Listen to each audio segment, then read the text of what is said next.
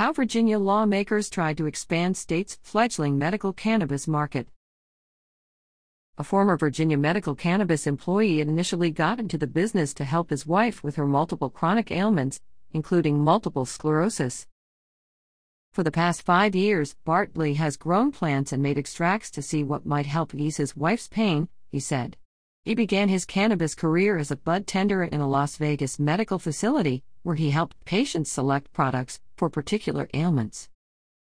Dluhy completed online cannabis certificate programs through Syracuse University in 2022. He is certified in cannabis healthcare and medicine and cultivation. Dluhy is also an official ganjier, think sommelier, but for cannabis. His experience led him to work in a Virginia medical facility operated by Jushi, Dluhy said, where he made cannabis edibles, vape cartridges, and various extracted products. Dluhy left after about three months on the job. Part of the reason why I left is I didn't feel good about myself working for a company that was not taking care of the patients that were their consumers, Dluhy said. The medical cannabis market is the only way to legally purchase cannabis in Virginia. But current Virginia patients point to the program's shortcomings, and cannabis advocates say top state officials and lawmakers are actively suppressing it. The main issues reported range from registration fees, inconsistent supply, high prices, low potency, and overall access. Virginia lawmakers decriminalized cannabis possession in 2021 with specific parameters.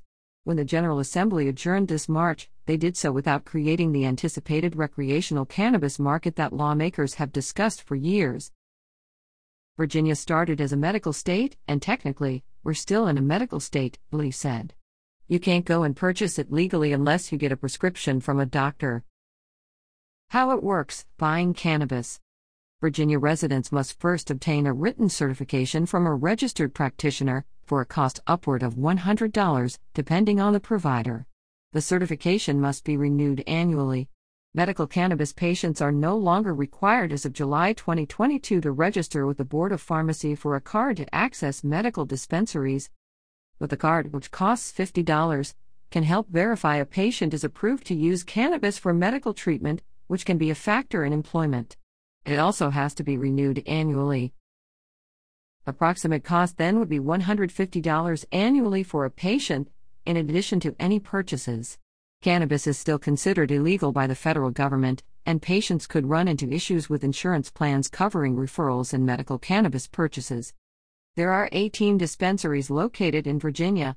A government issued ID must be presented at the dispensary with a certificate in order to make the first purchase.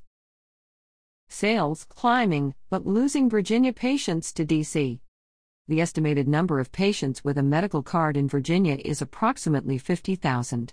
That's based on BOP provided information of the number of cards issued as of June last year before the card was not required, and the total number since 2018. Otherwise, the number of medical patients with just a certificate could not be provided, according to the BOP. Virginia medical cannabis purchases are tracked through the State Prescription Monitoring Program.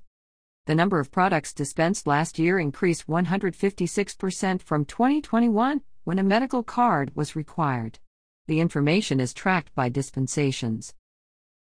There were almost 562,000 dispensations in 2021, according to info provided by the BOP. That total was over 1.44 million in 2022. The BOP did not provide a total cash sales figure from the medical program by time of publication. Maryland's medical program had almost 163,000 patients at the end of December. Its program officially launched in December 2017 after years of figuring out standards and regulations. Washington, D.C. has just under 30,000 currently registered patients as of March, but the population is smaller and there is a thriving gifting market as a work around to district law. The small size of the Virginia medical market limits what processors can produce and sell, Dluhy said. It's expensive for what you get, and when I don't have some of my own growing, I'll actually drive to Washington, D.C. because they have much better products, much better regulations on their products, and have a better variety, he said. Washington area medical dispensaries can sell to Virginia customers who have a certification and valid state ID. They used to require a BOP card. There were over 1,200 unique Virginia patients served in Washington in March, according to the city's Alcoholic Beverage and Cannabis Administration. It is easier to find out exactly how many Virginia patients were served in D.C. in March than it is to get a detailed overview of the state's own medical program. Both D.C. and Maryland post numbers on the managing authority's website and compile public facing reports. The Cannabis Control Authority will begin tracking patient sales and totals when it takes over from the BOP next January, the authority told Capital News Service. It will make that type of data transparent and accessible like the district and Maryland. Control three out of state companies own the market. When Virginia lawmakers introduced medical cannabis in 2016, they allowed for one pharmaceutical cannabis processor per each one of the five Virginia Department of Health's designated health service areas. Pharmaceutical processors are facilities with permits to grow cannabis plants, as well as produce and dispense medical products to patients. The biggest issue is that there are only four companies in the entire state, and each company has its own specific region, and what that does is that limits competition, Dluhy said. The state's four licensed pharmaceutical processing firms are actually now owned by three out of state companies valued at hundreds of millions and traded on the stock market, based on Capital News Service analysis in 2022. J.M. Pedini is the developmental director of NORML, the National Organization for the Reform of Marijuana Laws Virginia chapter. Policymakers and advocates alike increasingly consider the state's limited licensure vertical models outdated, though the model is not unique, according to Pedini. Patients in Health District 1, in the Northwest area, have to travel or rely on cannabis delivery. No medical processor has been assigned to the district because of a legal roadblock involving the company PharmaCann Virginia. The lawsuit was recently finalized, allowing the BOP to reopen applications for patients in the area.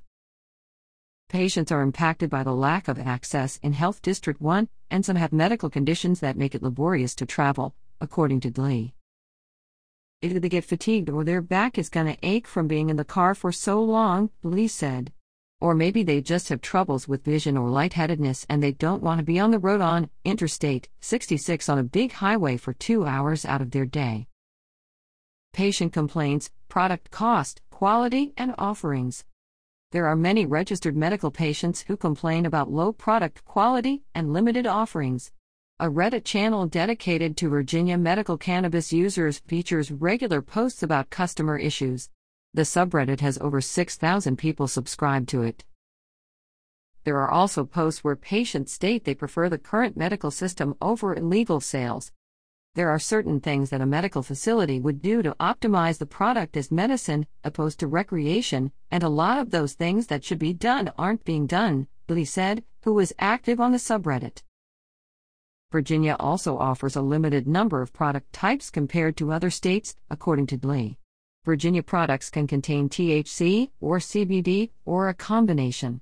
Many other cannabis compounds can be medicinally helpful, according to Dluhy. Cannabis compounds such as CBG have proven to be anti inflammatory in mice and help to slow the growth of colorectal cancer, according to Harvard Health. THCV has shown promise in test trials to help stabilize insulin levels and facilitate weight loss. All of these compounds have excellent medical value, and different ones are good for different ailments, Dluhy said. Other states offer products with different ratios of these compounds, something Dluhy said is important because everyone tolerates cannabis differently. Some medical programs can offer 20 to 1 ratios or even 5 to 1 ratios of different THC and CBD combinations. This can make it easier for patients to find the exact product to help their ailments, Dluhy said. Virginia dispensaries are owned by corporations that operate in other states, but the same company in California can legally offer more variety due to demand and stronger products. Virginia medical cannabis sales are currently capped at 10 milligrams of THC per dose. Other frequent complaints include pricing and inconsistent product availability, which can be hard for a patient who finds a medicine that helps but can't find it again. Similar products offered at a Virginia dispensary can cost less at the same company's dispensary in another state, according to a Capital News Service review of products matched by brand, potency, and sales tier. A product that costs $60 in Virginia costs $35 for the same amount in Philadelphia, Pennsylvania, from the same parent company. Medical patients turn to the black market and use apps like Telegram to buy cheaper products that may also be better quality, according to Dluhy. However, this can be especially risky for medical patients, as black market products are not screened for heavy metals, pesticides, or other contaminants that would be found through state mandated testing, he said. Dluhy blamed these widespread issues on government restrictions and lawmaker delay to create a legal recreational market. The longer they wait, the longer people are putting themselves at risk, wasting money, not getting the medicine that they legally should have access to, Dluhy said. I really put the fault of this on the government. No one wants to sell crap, but they are restricted because of the legislation, he added. Legislation Does Virginia stay or does it grow? The Virginia medical program needs to evolve, and the governor's administration needs to help facilitate that growth and expansion, according to Pedini. There were some failed legislative efforts this session to expand the medical program, Senator Adam Ebbin D. Alexandria introduced Senate Bill 1090 to increase the number of allowed cannabis processor permits from one to two for each health service area. Del. Dawn Adams D. Richmond introduced House Bill 2369 to increase the annual number of cannabis dispensing facility permits from 5 to 12. It also removed the requirement that dispensaries must be owned by a pharmaceutical processor, that would have allowed more competition in the market, which could help drive down product costs. Medical cannabis related legislation that passed this session included companion bills HB 1846 and SB 1337, which originally extended the shelf life of products to 12 months without stability testing. Stability testing measures a product's longevity and integrity, Stability testing is for products that expire after six months and there is a 10% allowed deviation. The new bills expanded that deviation to 15%. The governor amended the legislation and kept the 15% deviation, but shortened the testing period back to anything after six months. The legislation also allows for registered cannabis products to slightly more THC than the allowed amount per dose by increasing the allowable product deviation from 10% to 15% without having to submit a new registration to the BOP. Any slight variance in a product requires it to be listed under another name, which can be hard to explain to customers, according to Pedini. Virginia has one of the lowest variances allowed in the country, according to Pedini. Companion Bills SB 788 and HB 1598 transfer oversight of medical cannabis to the Cannabis Control Authority. The authority was created in 2021 with the anticipation it would regulate aspects of recreational sales. The medical program will still operate the same, but patients will be better suited under an agency where regulators have an expertise in this area of policy, according to Pedini. Jeremy Price is the acting head of the Virginia Cannabis Control Authority. It will oversee the medical program starting January 2024. The authority plans to connect with patients, practitioners, and providers closer to the date to provide full awareness of transfer details, Price stated. Legislation was passed this session to address this and other patient specific concerns, Pedini stated in a follow up email. While improvements were made, many more are still needed in order for Virginia's program to meet the expectations of patients and practitioners.